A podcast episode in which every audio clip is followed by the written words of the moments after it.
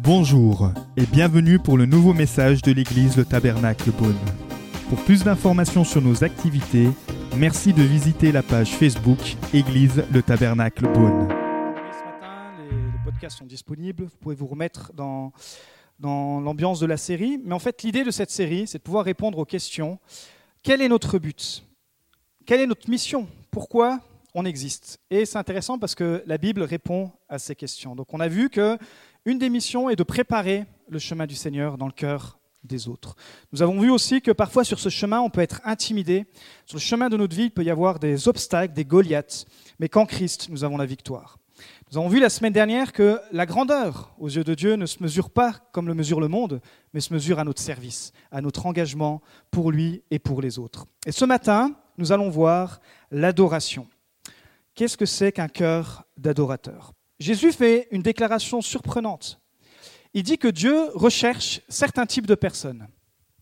Dieu recherche tout le monde, mais il dit dans la Bible, dans Jean 4, il dit que Dieu cherche des adorateurs. Waouh Vous saviez que Dieu recherche des adorateurs. Il ne cherche pas des théologiens, il ne cherche pas des pasteurs, il ne cherche pas des chanteurs, il ne cherche pas, euh, j'ai envie de dire, des personnes peut-être que nous, on chercherait. Lui, ce qu'il cherche, c'est des, premièrement, c'est des adorateurs. Alors qu'est-ce que l'adoration?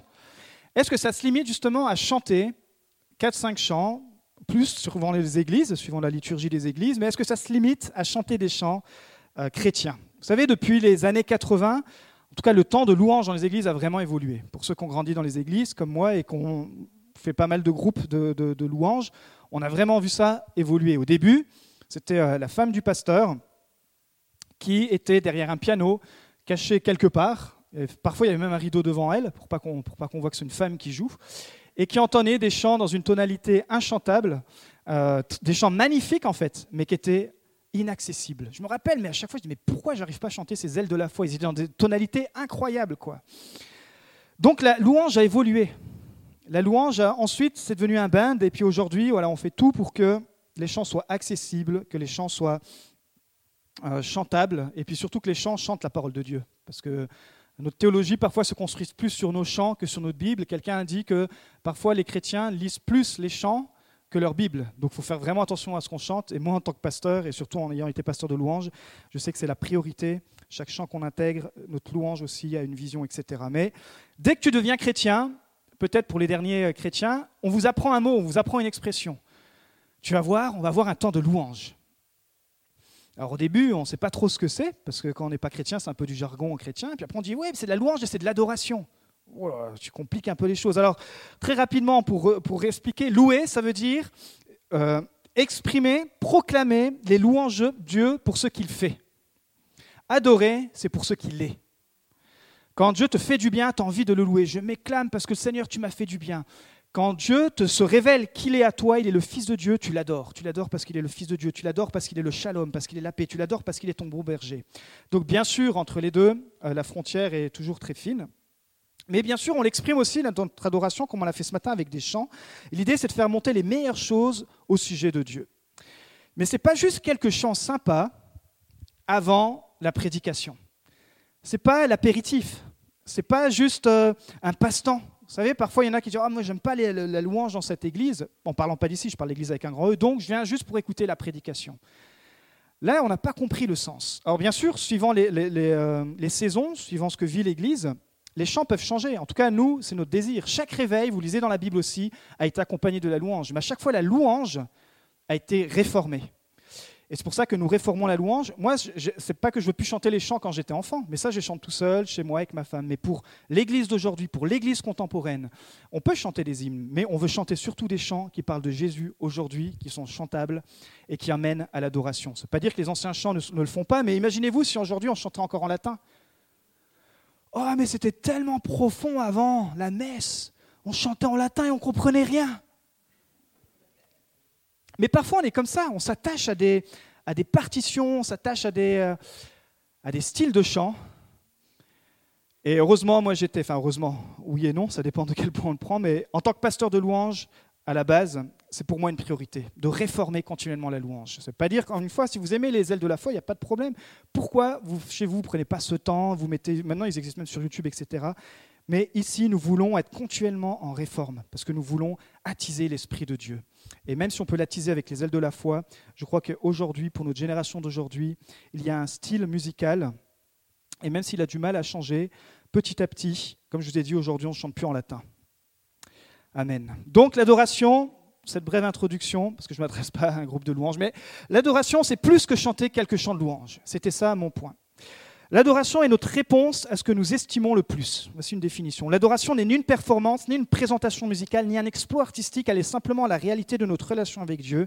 C'est avant tout une rencontre avec lui dans un véritable face-à-face, la réponse d'un enfant envers l'amour de son Père, la reconnaissance d'un cœur pour sa grâce et sa miséricorde. C'est un style de vie. Prions. Seigneur, merci pour ta parole. Merci Seigneur parce que tu cherches des adorateurs. Et je crois que ce matin, chacun, chacune est venu avec ce désir de pouvoir plus te connaître, de pouvoir se rapprocher de toi. Merci de nous saisir, Saint-Esprit. Merci de déverser ton amour, ta grâce et ta miséricorde. Amen. Première chose, l'adoration, c'est une activité que nous pratiquons tous. Louis Lilio, il dit, chaque jour, toute la journée, partout où je vais, j'adore, c'est ce que je fais, c'est ce que je suis. Pourquoi? Parce que l'adoration nous relève, nous relève pardon, ce que nous estimons le plus. Ça peut être un rêve, ça peut être un projet, ça peut être des amis, ça peut être euh, euh, une passion. L'adoration détermine nos actions en devenant la force qui commande tout ce que nous faisons. En gros, on exprime plus notre adoration par ce qu'on fait que par ce qu'on dit. Si tu veux voir quel type d'adorateur tu es, bah, regarde ton planning, regarde comment tu t'organises, regarde tes priorités. Où est l'adoration? On pourrait se poser la question. L'adoration, c'est l'activité de l'âme. Donc ce n'est pas quelque chose de mal, c'est quelque chose que Dieu a créé. Partout où il y a une âme, il y a des adorateurs. Mais Christ est venu pour recentrer notre adoration. Pourquoi? Parce que nous avons été créés et faits pour lui. Colossiens 1,16, je vais vous lire quelques textes ce matin. Car en lui ont été créées toutes les choses qui sont dans les cieux et sur la terre, les visibles et les invisibles, trône, dignité, domination, autorité.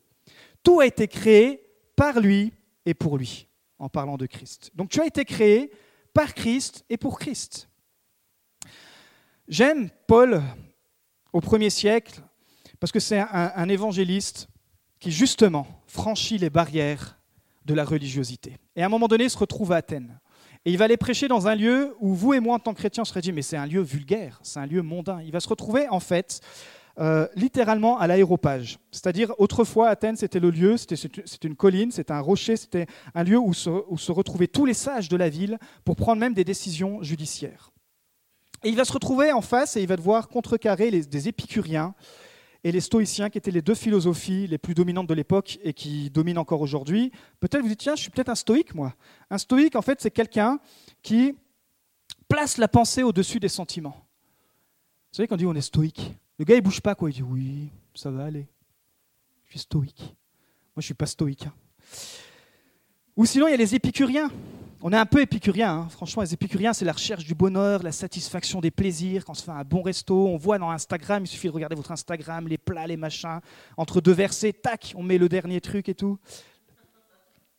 On est tous un peu épicuriens. Mais voilà, ils se retrouvent, imaginez-vous, premier siècle, comme ici, on se retrouverait peut-être au palais de justice, et ils se retrouvent devant cette foule d'intellectuels, avec un discours inspiré par Dieu. Il dit, Paul, debout au milieu de l'aéropage, dit, Athéniens, je vous trouve en tout point de vue extrêmement religieux. En effet, en parcourant votre ville et en, examinant les objets de votre culte, j'ai même découvert un hôtel avec cette inscription à un Dieu inconnu. Et dit Celui que vous révérez sans le connaître, c'est celui que je vous annonce. Acte 17. Imaginez-vous je sais pas, la première chose, moi, qui, quand je suis venu euh, pour implanter sur Beaune, j'ai fait le tour de la Beaune, de Beaune pardon, et je me suis intéressé des différents sites de religieux. Et, je, et suis, et j'ai, et visiter le Petit Roi de Grâce. C'est une petite chapelle où il y a un petit Jésus, parce que dès qu'on parle de Jésus, il faut, faut être, petit apparemment. Et dans, ce, dans cette petite chapelle, avec ce petit Jésus, ben, on fait des petites prières. Mais c'est un lieu de culte. Et puis, il y a aussi les musulmans. Et puis, il y a aussi les témoins de Jéhovah. Et puis, aussi d'autres chrétiens, etc. Donc, quand j'ai vu cette ville, j'ai ce texte qui m'est revenu aux yeux. Je me dis, waouh, je suis dans une ville où il y a plein d'adorateurs. Et c'est fort parce que c'est ce que Dieu recherche. Mais il veut recentrer l'adoration. Parfois, on recherche tellement à adorer Dieu que là, les Athéniens sont même allés à construire une idole, un autel. On se dit, bah, on a tellement fait le tour de tous les dieux, de tous les noms, de tout ce qu'on veut, le dieu des animaux, le dieu des machins, qu'ils ont mis un dieu inconnu. Et je crois que parfois nous sommes entourés de personnes, d'hommes et de femmes, puisqu'ils sont créés pour adorer, qui ont ce, point d'interrogation dans leur vie. Ils ont une belle vie, peut-être, ils sont peut-être même satisfaits, mais à la fin, il manque quelque chose. Il y a comme un point d'interrogation sur leur destinée, sur leur mission, etc. Parce qu'ils n'ont pas rencontré le vrai Dieu. Vous savez, quand je suis allé en Espagne, on avait visité avec les, à l'époque j'étais en coloc, il y a longtemps, et on avait visité la basilique à Barcelone, la Sagrada Familia. Donc, qui a été une œuvre que Gaudi avait repris, mais c'était le projet de, Gaudi. Mais cette œuvre, moi, ce qui m'a interpellé, le bâtiment, ok, il est, il est, impressionnant, vous pourrez aller voir les photos, mais surtout ce qui m'a interpellé, c'est que l'œuvre est toujours inachevée. Il a voulu construire une cathédrale pour, pour mettre Dieu, pour que les gens viennent adorer, mais son œuvre humaine, encore à l'heure actuelle, elle reste inachevée. Et j'aime que Dieu, quand il place son esprit en nous, quand il place sa vision en nous, quand il place sa vie en nous, dans Philippiens 1.6, Paul dit, je suis persuadé que celui qui a commencé en vous cette bonne œuvre la poursuivra jusqu'à son terme, jusqu'au jour de Jésus-Christ. Petit à petit, Jésus veut lever les points d'interrogation. Il ne veut pas te laisser inachevé dans ton parcours. Il ne veut pas te laisser inachevé, que ce soit dans ton parcours professionnel, dans ton parcours de famille. C.S. Lewis a dit, si je trouve en moi un désir que nulle expérience en ce monde ne peut satisfaire, l'explication la plus probable est que je suis fait pour un autre monde. Vous avez écouté? C'est ce que Paul y va exprimer aux Athéniens. Il va leur dire, mais en fait, Dieu est tout près. Je continue le texte en Acte 17, je vous le lis. Dieu a fait en sorte que tous les peuples issus d'un seul homme habitent sur toute la surface de la terre et il a déterminé la durée des temps, c'est-à-dire la durée de nos vies, et les limites de leur habitation, c'est-à-dire les détails de notre existence. Il a voulu qu'ils cherchent le Seigneur et qu'ils s'efforcent de le trouver en tâtonnant, bien qu'il ne soit pas loin de chacun de nous. En effet, c'est en lui que nous avons la vie, le mouvement et l'être. Nous avons été créés par Dieu. Nous avons été créés pour Dieu. Nous avons été créés par Christ et pour Christ. Alors si nous avons été créés pour adorer, certainement l'adoration doit avoir une influence dans notre vie. Et peut-être que ce matin, j'espère, le Saint-Esprit va vous révéler quelque chose. On va voir très rapidement trois influences de l'adoration, les trois influences. La première influence, c'est que l'adoration influence ta destinée. Dieu a des plans et des projets pour chacun de nous. Dans Jérémie 29, 11, il dit En effet, moi, Dieu parle, je connais les projets que je forme pour vous, déclare l'Éternel, projets de paix et non de malheur, afin de vous donner quoi? Un avenir, afin de te donner une destinée et non de l'espérance. L'adoration recentrée sur Christ te permet, j'ai envie de dire même te permet de voir dans le futur. Parce qu'on sait que notre place, pour ceux qui sont croyants, quoi c'était Jésus-Christ, Ici, à un moment donné, elle va se terminer. Mais je vois dans le futur ma place avec ces nouveaux cieux, ces nouvelles terres, quand Christ viendra chercher son Église rachetée. Dans le psaume 1, un psaume que je cite souvent mais que j'aime beaucoup, verset 1, 3, il dit Heureux l'homme qui ne marche pas selon le conseil des méchants, qui ne s'arrête pas sur la voie des pécheurs et qui ne s'assied pas en compagnie des moqueurs, mais qui trouve son plaisir dans la voie de l'Éternel et qui la médite jour et nuit? Il est comme un arbre planté près d'un ruisseau d'eau, qui donne son fruit en sa saison et dont le feuillage ne se flétrit point. Tout ce qu'il fait lui réussit. C'est fort comme déclaration. Tout ce qu'il fait lui réussit. Je ne sais pas si c'est le cas de ta vie, je ne sais pas si c'est le cas de ta vie sentimentale, ta vie professionnelle, je ne sais pas si c'est le cas de ta vie spirituelle. Mais la promesse de Dieu ici, il dit ton chemin fait va déterminer par le choix de tes lectures. Vous savez que ce qu'on lit, ce qu'on écoute nous influence. Et c'est pour ça que même ceux qui n'aiment pas lire, vous devez apprendre à lire et lire la parole de Dieu, apprendre à la comprendre. Et le, mardi, par exemple, c'est ce qu'on apprend les uns et les autres, et on continue d'apprendre pour avoir faim et soif de la parole de Dieu. Pourquoi? Parce que ce que tu vas lire, ça va influencer ce que tu vas penser, et ça va déterminer où tu vas finir. Je ne sais pas quel genre de prière vous faites. Est-ce qu'il y en a qui prient aujourd'hui? Est-ce qu'il y en a qui ont prié cette semaine? Je ne vais pas vous faire lever les mains. Est-ce qu'il y en a qui ont lu la Bible cette semaine? Le mois dernier? L'année dernière? Vous savez, inspirez-vous des prières de Paul. Vous connaissez Paul, hein l'apôtre Paul. Paul, il dit, retenez juste cette prière, Éphésiens 2, 17, 18. Je prie que le Dieu de notre Seigneur Jésus-Christ, le Père de gloire, vous donne un esprit de sagesse et de révélation et qu'il vous le fasse connaître. C'est-à-dire, quand tu pries, tu dis Seigneur, remplis-moi de ton esprit de sagesse et donne-moi cette révélation pour que je te connaisse chaque jour un peu plus. Parce que plus je vais te connaître, et plus je vais connaître ma destinée, plus je vais connaître mon futur. Il dit, je prie qu'il illumine les yeux de votre cœur spirituel, on parle bien sûr, pour que vous sachiez quelle est l'espérance qui s'attache à son appel. On l'a chanté ce matin et cet espoir, c'est une encre pour mon âme. Mais vous savez, quand il n'y a pas de vision de futur, moi, si on discute un petit peu ensemble, souvent c'est la question que je pose. C'est quoi ta vision pour cette année? Parce que quand tu poses une vision sur cette année ou sur ta vie, alors tu vas y attacher derrière des efforts. Alors derrière, tu vas y attacher une certaine euh, diligence. Et ici, il dit, je prie qu'il illumine les yeux de ton cœur pour que tu puisses voir l'espérance qui s'attache à son appel. Nous sommes tous appelés. Appelés au service, appelés à aimer, appelés à pardonner.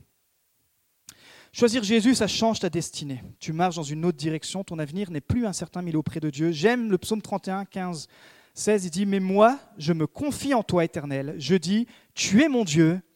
Écoutez bien, mes destinées sont dans tes mains. Waouh mes destinées sont dans tes mains. Seigneur, peut-être je m'attends aux destinées parce que je me confie en mon patron, peut-être je me confie en ma famille, peut-être je me confie en mon conjoint, peut-être je me confie en mon travail.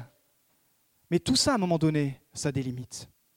Et David dit, moi je me confie en Dieu, mes destinées sont dans ses mains. En hébreu, le mot destinée a été traduit, peut se traduire aussi par le temps, l'époque, le moment, les événements, la saison. Je ne sais pas dans quelle saison tu es. On est en train de voir que la saison change là, avec les vendanges, etc.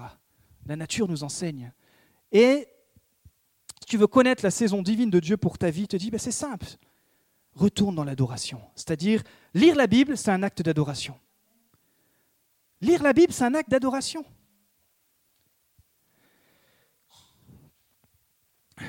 Deuxième point, ton adoration influence ton identité. Proverbe 23, 7. L'homme est comme les pensées de son âme. Waouh, je ne sais pas ce qui tourne dans ta tête toute la journée. Il y a plein de choses, moi, qui tournent dans ma tête.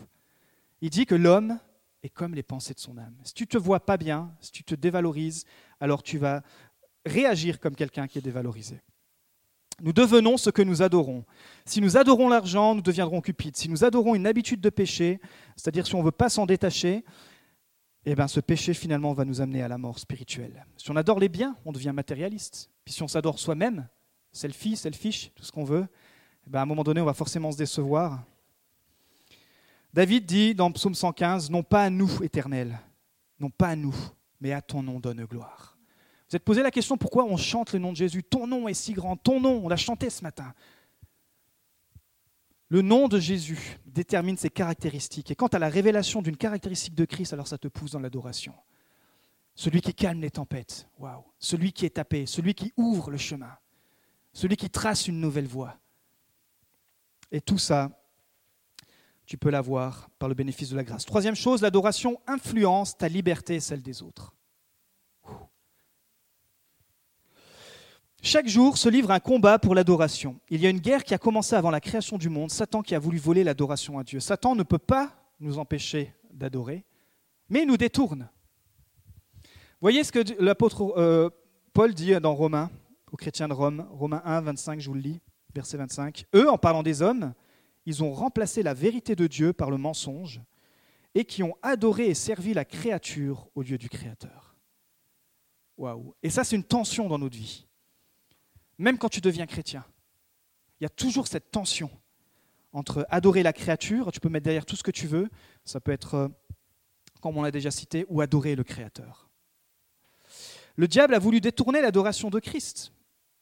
Dans Matthieu 4, je vais vous lire juste la, troisième tentation de Christ, le diable transportant, en parlant de Christ, encore sur une montagne très élevée, lui montra tous les royaumes du monde et leur gloire, et lui dit, je te donnerai tout cela si tu te prosternes pour m'adorer.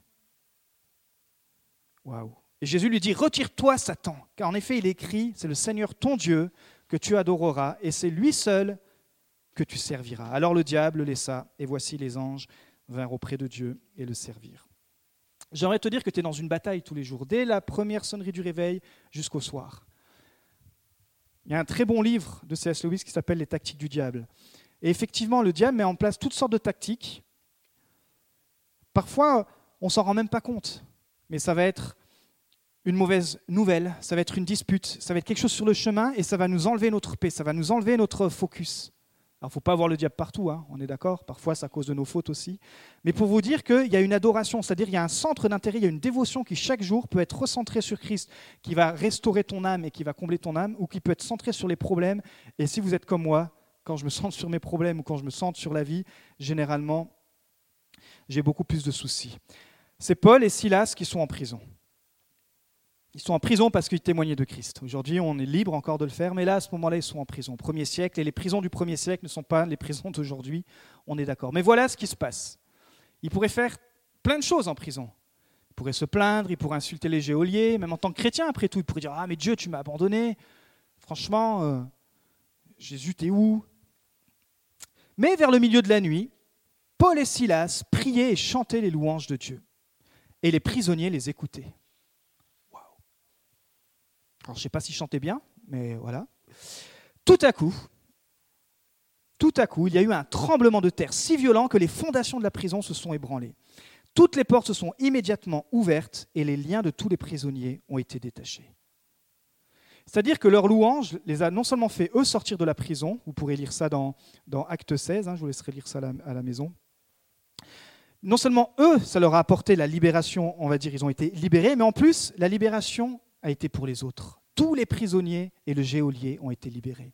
Et vous savez que à l'époque romaine, les soldats, les geôliers, etc., ils avaient des exigences extrêmes. C'est-à-dire que s'ils ne faisaient pas bien leur travail, c'était la peine de mort. Donc le geôlier, vous lirez le texte, il va vouloir se suicider. Parce que si mes, supérieurs apprennent que j'ai pas tenu la prison, ils vont me tuer. Donc euh, et puis il avait une famille. Et puis Paul et Silas, ils vont, ils disent Attends, attends, attends, non, Dieu t'a libéré, nous a libérés pour te montrer que Dieu existe. Et il lui parle de Jésus-Christ, qui non seulement te libère physiquement, mais que te libère spirituellement.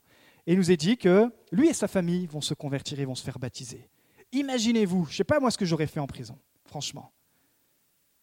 Je ne sais pas si ça aurait été mon premier réflexe. Je pense qu'avec Silas, on aurait fait peut-être comme euh, dans Prison Break. J'aurais enlevé son t-shirt, je dis vas-y passe-moi ton dos, puis on aurait fait tout un plan derrière, il faut qu'on puisse s'évader par là. Non, qu'est-ce qu'ils ont fait là? Ils ont loué l'Éternel. Ils ont loué celui qui peut te délivrer. Mais pas juste pour eux, c'est ça que j'aimerais vous faire comprendre. vous savez, parfois on te demande, mais il est où ton Dieu? Et la Bible répond, Dieu siège au milieu des louanges d'Israël, au milieu des louanges de son peuple. C'est pour cela que moi je suis persuadé, et c'est la vision que le cœur que Dieu m'avait donnée, c'est qu'à travers la louange, on va pouvoir impacter les Beaunois ici. Pas que la louange ici. Vous savez que depuis le début, j'aimerais qu'on puisse faire des concerts de louange et d'évangélisation dans des lieux euh, connus de cette ville, un peu comme ici Paul était à l'aéropage, avec un bon groupe de louanges, un petit message d'évangélisation en 45-50 minutes, parce que Dieu siège au milieu des louanges. Et là, vous pouvez inviter des non-croyants, vous pouvez inviter qui vous voulez, quand ils vont entendre des gens chanter, louer Dieu, Dieu va les libérer. Amen. Troisième chose, nous avons déménagé. Je ne sais pas si dernièrement, il y en a qui ont déménagé, il y en a qui sont en, projet de déménagement, mais j'aimerais vous dire que spirituellement, tu as déménagé. Dieu parle à Moïse avant de lui donner la loi. Dieu, il intervient toujours comme ça. Avant de nous donner la loi, avant de nous donner les principes, il nous libère. D'accord? Il dit dans Exode 22, il s'adresse à Moïse, Je suis l'Éternel ton Dieu qui t'a fait sortir du pays d'Égypte, de la maison où tu étais esclave. Dieu libère le peuple libère ces millions de personnes et ensuite il établit les règles. Mais nous, parfois, on veut mettre la loi en avant, on veut faire toutes les choses bien. Si je fais ça, si je fais ça, je vais être libre. Non, la première chose, c'est de ta relation avec Dieu. Et ensuite, les règles vont devenir automatiques, j'ai envie de dire. Donc, Dieu dit à Moïse qu'il l'a délivré de deux endroits. Premier endroit, il l'a fait déménager du pays d'Égypte. Le pays d'Égypte, on sait que c'est à cette époque-là un lieu d'oppression pour le peuple juif, un lieu où ils étaient esclaves, un lieu qui était contrôlé par l'ennemi. Et littéralement, Jésus nous dit qu'il nous a délivrés de cette Égypte. Quand on parle en tant que chrétien de l'Égypte, ça fait référence à notre ancienne vie. Qui nous a délivrés de cette, de cette vie où, en fait, on, était sous le contrôle de Satan. On était sous sa condamnation. Parce que Paul dit qu'il n'y a plus de condamnation pour ceux qui sont en Jésus-Christ. C'est-à-dire que si tu n'es pas en Jésus-Christ, tu es encore sous cette domination. Et en fait, comment Christ nous a fait déménager? Parce qu'il nous a donné un nouveau passeport, une nouvelle carte d'identité. Vous savez, comme c'est la galère de faire les papiers hein, parfois, ben, Christ aussi, c'était la galère pour qu'il nous donne des nouveaux papiers. Parce qu'il a dû mourir sur la croix. Il nous a dit que cette nouvelle alliance, par son sang, c'est ta nouvelle identité. Et alors, tu ne fais plus partie du royaume des ténèbres, mais tu fais partie du royaume des lumières. Donc, même si on est ici, spirituellement, nous avons déménagé. Vous voyez là, spirituellement, on est tous dans un super palais. Nous sommes dans le royaume de Dieu. Le seul accès que le diable peut avoir, encore une fois. C'est celui que lui laissent les croyants, en, croyant justement ces mensonges. Parce que lui, il l'appelait l'accusateur, le menteur. Donc il nous a libérés, il nous a fait déménager de l'Égypte, et puis il nous a libérés de la maison d'esclavage. Dieu dit à Moïse, je vous ai enlevé d'Égypte et de la maison d'esclavage. Je ne sais pas si les uns et les autres, vous cherchez une maison, un appartement. Waouh, c'est tellement bien d'être chez soi. Hein? La maison, c'est ça, c'est la famille, c'est, mon chez moi, je, rentre de la, je rentre du travail ou je rentre... Et en fait, la maison, c'est un lieu intime. Et Dieu dit, par sa grâce, Christ nous a libérés, j'ai envie de dire, de l'intimité que Satan pouvait avoir avec nous. Il nous a libérés de cette maison d'esclavage, de, dans cette maison où peut-être j'étais lié à toutes sortes de péchés. Il dit dans Colossiens 1.21, Et vous qui étiez autrefois étrangers et ennemis de Dieu, par vos pensées, par vos œuvres mauvaises, il vous a maintenant réconciliés par la mort de son Fils. Jésus a donné sa vie pour notre liberté, Éphésiens 2, 4, 5, mais Dieu, qui est riche en compassion à cause du grand amour dont il nous a aimés, nous qui étions morts en raison de nos fautes, il nous a rendu la vie avec Christ, c'est par la grâce que vous êtes sauvés. Donc la bonne nouvelle est que tu as déménagé spirituellement et que le, le seul endroit pour lequel peut-être encore tu es lié, c'est parce qu'il y a certains mensonges qui sont plus durs à se détacher que d'autres. Mais ça ne fait pas de toi un chrétien bas de gamme, ça ne fait pas de toi quelqu'un qui n'est pas une nouvelle créature si tu es en Christ. Ça fait juste de toi quelqu'un qui a besoin justement de recentrer ton adoration. Et dans cette adoration, Dieu va te révéler que finalement tu es libre. Libre peut-être de ce qui t'emmène si bas. Tu n'es plus esclave de la peur. Il y a ce chant qui a été traduit, et, euh, qui dit justement, je ne suis plus esclave de la peur, je suis enfant de Dieu. Il nous a libérés pour notre liberté. C'est pour ça que nous célébrons la liberté. Psaume 126, 3 dit L'Éternel a fait de grandes choses pour eux, pour nous. Oui, l'Éternel a fait de grandes choses pour nous, et nous sommes dans la joie. C'est pour ça que ce matin, vous avez peut-être entendu certains qui chantaient super fort, qui étaient exubérants. Vous savez, à un moment donné, il est dit dans la, parole de Dieu, dans la Bible, que euh, ils vont rencontrer un mendiant, Pierre et Jean, et euh, ils vont prier pour lui. Et il était boiteux. Et alors qu'ils vont prier pour lui, cet homme va recevoir la guérison. Ce qui le rendait esclave, ce qui lui empêchait de travailler, c'était cette infirmité pour lui. Et le gars, il va pas juste partir en disant Ah bah c'est bien, je suis enfin libre. Non, il nous est dit qu'il est parti sautant, louant le Seigneur. Et parfois, quand on manque, j'ai envie de dire, de dévotion ou peut-être d'expression, c'est parce qu'on ne se rappelle plus d'où on vient. On a été quand même libéré de sacrées chaînes, les chaînes de la mort éternelle. Alors moi, je suis un introverti. Certains, peut-être, vous êtes extravertis. Ça ne veut pas dire qu'on est timide et pas timide, c'est pas ça. Ça veut dire qu'on a une façon de se régénérer différente des autres. En, introverti, on se régénère plutôt en, centrant sur soi, etc. Les extravertis, ils se régénèrent en, ils rentrent du boulot. Eux, il faut qu'ils voient des gens. Ça, c'est vous, ça, vous êtes un extraverti. L'introverti, il rentre du boulot. Ce qu'il veut, c'est juste être, prendre un temps et souffler. Voilà. Ça, c'est pas, ça veut pas dire que tu es timide ou tu n'es pas timide. Mais ça, c'est pas le problème pour louer Dieu. Quand tu te rappelles ce que Christ a fait pour toi, alors tu as quand même envie de lever les mains, tu as quand même envie de le célébrer. Et libéré pour servir, un jour, Jésus rentre dans la, maison de Pierre et sa mère, qui avait l'habitude de faire le service, tombe malade. Et Jésus dit, ben, on va prier pour elle. La fièvre quitte cette dame et nous est dit, à Marc 1,31, il fit lever en lui prenant la main et à l'instant la fièvre la quitta, puis elle se mit à les servir. Nous sommes libérés pour adorer, libérer notre adoration pour servir. Je termine avec le secret de la véritable adoration. Jésus un jour est au bord du puits et il rencontre une femme samaritaine, parce qu'il est dans la région de Samarie. Et il va avoir un entretien particulier avec cette femme. C'est midi, il fait super chaud, c'est la canicule. Normalement, les femmes ne viennent pas puiser l'eau à cette heure-là, mais cette femme, c'est une femme de mauvaise vie, comme on pourrait dire, et du coup, elle se cache et elle vient puiser l'eau, elle est sûre de voir personne. Mais Jésus avait un rendez-vous avec elle. Et elle ne s'attendait pas à ça. Déjà, à l'époque, parler aux femmes en tant que... Euh, tant qu'homme spirituel, c'était mal vu, mais Jésus franchit toutes ces barrières. Même ses disciples lui disent Mais qu'est-ce que tu fais dit Écoutez, allez, chercher, allez faire les courses. Ils vont faire les courses. Et lui, il va voir cette femme et il va avoir un entretien personnel avec elle. Il va lui révéler quelque chose d'incroyable. Il va déjà lui révéler qu'effectivement, cette femme vit en concubinage, qu'elle a cinq maris et qu'actuellement, elle n'est pas mariée. Donc cette femme est interpellée. Elle dit Waouh, tu connais ma vie et apparemment, tu ne me juges pas. Alors, elle voit qu'il y a une relation avec Jésus. Elle dit, écoute, toi tu es juif, moi je suis samaritain, dis-moi la question existentielle en fait. Qui faut-il que j'adore? Qui faut-il, vers qui faut-il que je me concentre pour qu'il me remplisse, pour que, pour que je sois satisfait? J'ai eu cinq maris, je n'ai pas été satisfait, là je suis avec le sixième. Il doit y avoir une adoration qui doit être recentrée quelque part. Il dit, mais qui dois-je adorer? Parce que vous, les Juifs, vous adorez à Jérusalem, et nous, les Samaritains, ils avaient leur propre montagne. Et Jésus va pas rentrer dans les détails. Ah ben, il faut que tu ailles au tabernacle de Beaune. Parce qu'ils ont changé de local maintenant. Jésus va répondre à un autre niveau. Et je crois que l'Église, avec un grand, avec E, a besoin de ressaisir cette révélation. Il va lui dire, c'est pas où tu dois adorer, mais c'est comment tu dois adorer et qui tu dois adorer. Il va lui révéler le secret de la véritable adoration. Femme, Jean 4, lui dit Jésus, crois-moi. Crois-moi, il lui dit. L'heure vient où ce ne sera ni sur cette montagne ni à Jérusalem que vous adorez le Père, vous adorez ce que vous ne connaissez pas, le Dieu inconnu, un peu comme ces Athéniens. Nous, nous adorons ce que nous connaissons, car le salut vient des Juifs. Mais l'heure vient, et elle est déjà là, où les vrais adorateurs adoreront le Père en esprit, en vérité. Et voici ce que je vous disais en introduction. En effet, ce sont là les adorateurs que le Père recherche. Dieu recherche.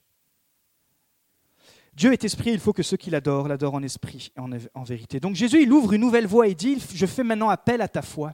Je fais plus appel à ta liturgie, je fais plus appel à ta religion, je fais plus appel à tes habitudes, je fais appel à ta foi. Et peu importe l'endroit où tu vas être, que tu sois seul dans ta chambre, que tu sois en compagnie de frères et sœurs, que tu sois sur une montagne, que tu sois dans un lac, que tu sois dans tes WC, faut que tu crois Christ. Et si tu mets ça au début de toute chose, ton adoration, ta vie, parce que l'adoration, ça concerne toute notre vie, va complètement changer. Il dit qu'il faut l'adorer en esprit. Je ne sais pas si ce matin, vous étiez capable d'adorer en esprit. Moi, je ne peux pas le juger, et on n'est pas là pour se, juger, c'est l'esprit qui juge de tout. Adorer en esprit, ça veut dire que tu as reçu la nouvelle vie, que tu es né de nouveau. Tu peux dire que tu es né de nouveau. Mais c'est le Saint-Esprit qui atteste, et toi tu sais à l'intérieur de toi si tu es né de nouveau. Être né de nouveau, c'est ça, c'est dire, bah, Seigneur, maintenant je t'adore avec mon esprit parce que mon esprit a été régénéré et j'ai envie de t'adorer. Même quand c'est dur, même quand c'est pas facile, même quand la vie euh, me sourit pas, j'ai envie de t'adorer. Alors je vous ai dit, c'est pas que la chanson, parce qu'il y en a qui disent, mais moi j'aime pas chanter. Oui, c'est pas que la chanson. Je vous ai dit, quand tu es né de nouveau, tu envie, tu es attiré par la lecture de la Bible. Même si tu n'es pas régulier, il faut pas se condamner. Mais tu sais, au fond de toi, il y a une petite parole qui dit, il faudrait quand même que de temps en temps je lise la Bible. Ça, c'est l'esprit de toi, de Dieu en toi. C'est l'esprit de Dieu qui dit aussi, qui te rappelle qui tu es, Abba Père, que tu es fils, etc. Donc, c'est ça adorer en esprit. C'est pas juste chanter en langue. Ça, on est très fort pour baragouiner en langue. Mais adorer vraiment en esprit, être converti. Vous savez, l'Église est transformée quand chaque converti agit dans la révélation qu'il a reçue de Christ. Parce qu'il termine, il dit T'adores en esprit, après t'adores en vérité. Être en vérité, adoré en vérité, on aspire tous à être vrais les uns avec les autres. Vous êtes d'accord? Être vrai avec soi-même déjà. Est-ce que tu es vrai dans tes baskets? Tu, te regardes dans la glace et tu dis ça, je peux plus l'accepter. Ok, je lutte. Ça, c'est être vrai avec soi. Ça ne veut pas dire que j'ai pas de combat. C'est dire bah ça, il faut que je le règle. Je suis en cheminement. Je suis vrai avec moi-même et je peux venir adorer Dieu. Jésus dit avant de venir adorer, même va même pardonner. Parfois dans le couple, c'est une tension. Hein et parfois, peut-être même les couples pastorales, on se prend la tête juste avant de venir à l'église. C'est toujours la faute du mari, de toute façon. T'adores pas en vérité quand t'es pas vrai avec toi-même et vrai avec les autres. Donc, c'est l'obéissance aussi, etc. Imaginez si chacun d'entre nous, nous avions la révélation que nous sommes créés pour l'adorer. C'est-à-dire dans tout ce que tu fais, dans ton travail, dans tes pensées, dans tout ce que tu es, en fait, euh, tu peux recentrer ton adoration sur Christ. qui peut combler ton âme, parce que malgré tout ce que le monde peut nous apporter de bien, il restera toujours ce point d'interrogation. Imagine l'influence que tu pourrais avoir, et que ça pourrait avoir sur ta famille, sur ta destinée, sur ton emploi, sur tous tes projets. Imagine ta lecture de la Bible. Je t'engage, tu sors et ce soir tu dis allez, abat la culpabilité, je veux relire la parole de Dieu avec la foi. Mais ça change complètement ta lecture. Et commence avec des textes accessibles, avec des psaumes, avec des épîtres, etc., avec euh, l'évangile. Et tu viens devant cette parole, tu dis Seigneur, je viens et je lis cette parole, peut-être trois, quatre versets, mais avec la foi. C'est-à-dire qu'avec la foi, que toute la journée, ces versets, tu vas y croire. En plus, maintenant, avec toutes les applications qu'on a. Mais si tu lis juste la Bible, tu vas te fatiguer. Si tu mets la foi, tu vas être transformé et tu vas transformer ton entourage. Dans nos actions, imaginez qu'on puisse être dans nos actions, c'est ce que Jacques dit. Hein il dit que la foi, à un moment donné, elle doit porter à des actions. Dans nos actions, mettre la foi dans notre cœur, dans nos prières, waouh, dans notre témoignage. ou dans nos rencontres le dimanche. Je vous donne un challenge. Cette semaine, mettez la foi dans tout ce que vous allez faire. Que ce soit au travail, que ce soit dans votre famille, que ce soit dans votre comportement avec vous-même. J'ai la foi que je vais être changé. Vous lisez un verset, etc. Vous allez voir dimanche et dimanche après dimanche. Déjà, vous allez voir votre foyer transformé. Vous, vous allez être transformé. Et nous, ensemble. Moi aussi, je vais prendre ce défi. On va être transformé et l'Église va être transformée. On n'aura même plus besoin de louange. On va arriver, ça va être le feu. Et c'est pas que pour nous, c'est pour les gens qui se disent mais c'est qui ton Dieu? Ce n'est pas juste des gens qui chantent fort, c'est des gens qui vivent la foi de Christ le lundi, le mardi, le mercredi. Les gens qui vivent la foi de Christ sur la voiture quand parfois j'ai envie de klaxonner. Les gens qui vivent l'amour de Christ quand parfois vous êtes accusé. Les gens qui vivent cette foi de dire ben, c'est lui mon défenseur. C'est lui qui a toutes choses entre ses mains. C'est lui qui a mes destinées. Alors Seigneur, waouh, quelle journée terrible. Mais viens chérie ce soir, on fait juste une petite prière de 45 minutes. Non, nous les gars, c'est 45 secondes. Hein. Mais vaut mieux prier 45 secondes que pas du tout. Prier avant le repas, mettez la foi, dire Mais Seigneur, merci pour ce repas. Waouh Pour ce pain quotidien qui me rappelle que comme tu me nourris physiquement, tu veux me nourrir spirituellement. Chaque jour, quand tu manges, c'est en fait un clin d'œil du Seigneur. Tu te dis Bah regarde, tu te nourris physiquement, mais moi, je veux te nourrir spirituellement. Ça, c'est l'adoration. Amen. Nous espérons que vous avez apprécié le message de cette semaine. Pour plus d'informations sur notre Église, merci de visiter la page Facebook Église le Tabernacle Beaune.